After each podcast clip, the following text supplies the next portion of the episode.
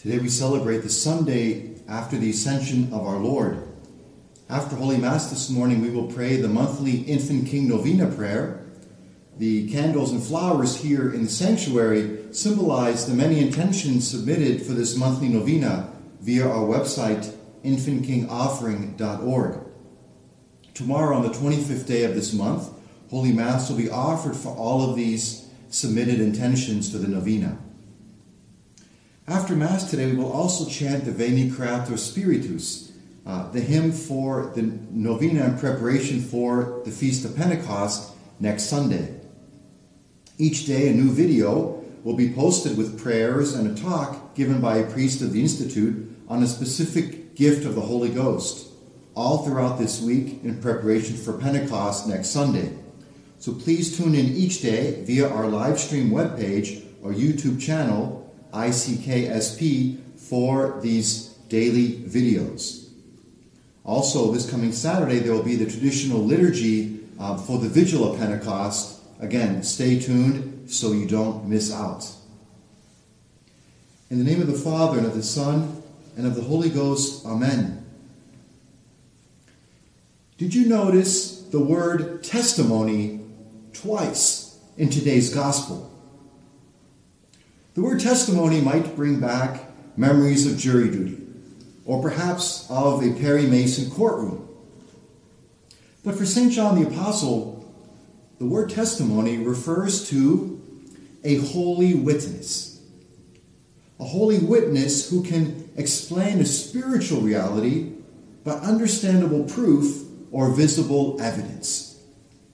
For example, when Jesus, the Son of God, cures a sick man.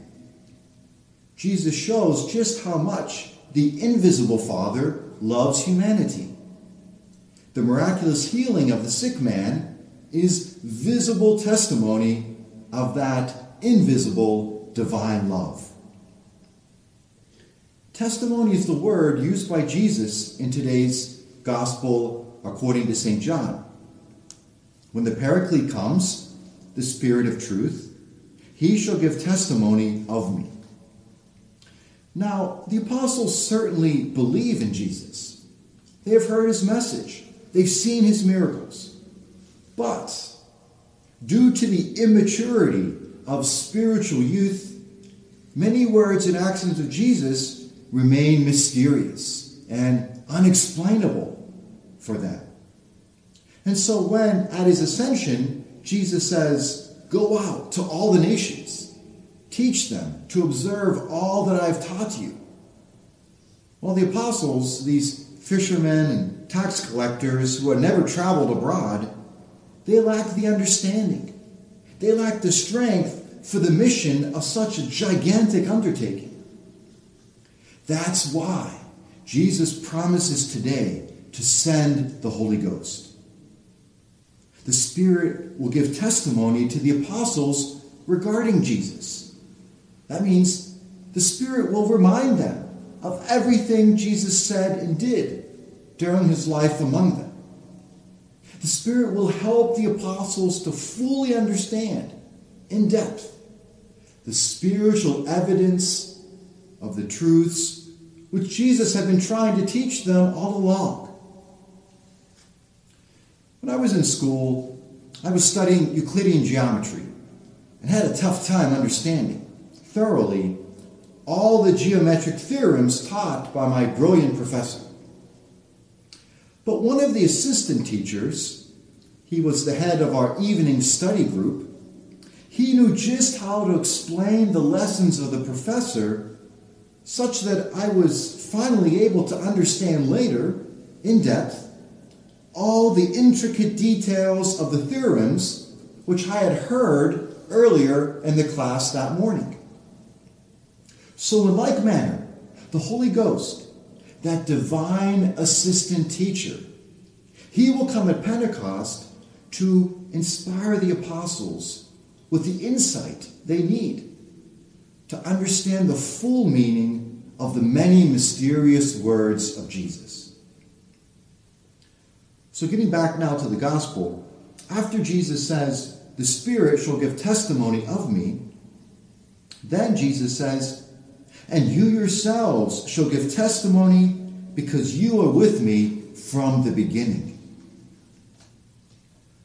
After receiving the testimony of the Spirit, now the apostles themselves, they are to give their own testimony, testimony of Jesus, to the whole world as his privileged witnesses.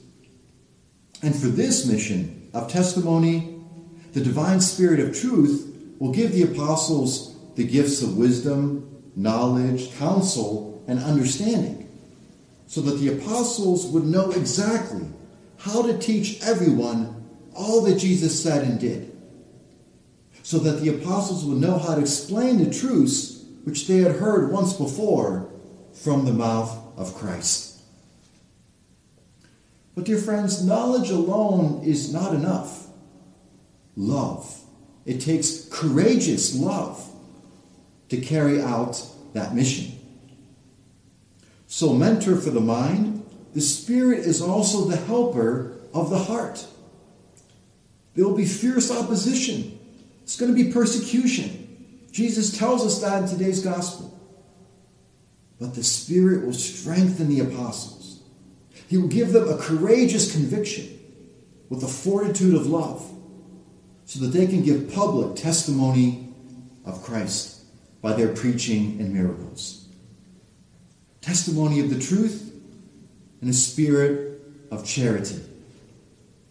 And years later, the apostles gave the ultimate testimony to Christ. The apostles suffered death, death as martyrs for the name of Jesus. Remember the word martyr coming from the Greek, which means to give testimony, to bear witness. Such are the martyrs. They give testimony with their blood. And this all comes from the grace of Pentecost. To the apostles, the Spirit gives testimony, testimony of the truth and love taught by Jesus, so that the apostles can bring this testimony out to all the world. My dear friends, as Catholics, we are also called. We are called to give testimony. Testimony to Christ in a world which wants to do without God. In today's free thinking society, we are especially called to be witnesses to Christ by our obedience. The obedience of our minds to the divine truths which have been handed down to us from the apostles, handed down from the apostles to the magisterium of the church today. We are called to be witnesses to the truth of the sanctity of human life, from conception until natural death. Witnesses to the truth of marriage between man and woman, as established by God and made holy by Christ. Each one of us, we are all called to be witnesses to the truth. Witnesses to the truth that no couple has the right to exclude by artificial contraceptive means the possibility of procreated life as a fruit of that union. Yes, to give witness to the truth in these ways is to honor the divine spirit of truth. You see, truth is a person. Truth is a person with a capital P, not an idea which can change over time. Truth is a living person not a thing which is to be used as long as it suits me and then changes for tomorrow if I feel differently. No. Truth is the personal God Himself, the triune God who created the world and its creatures to be living reflections of His divine truth and love throughout the ages.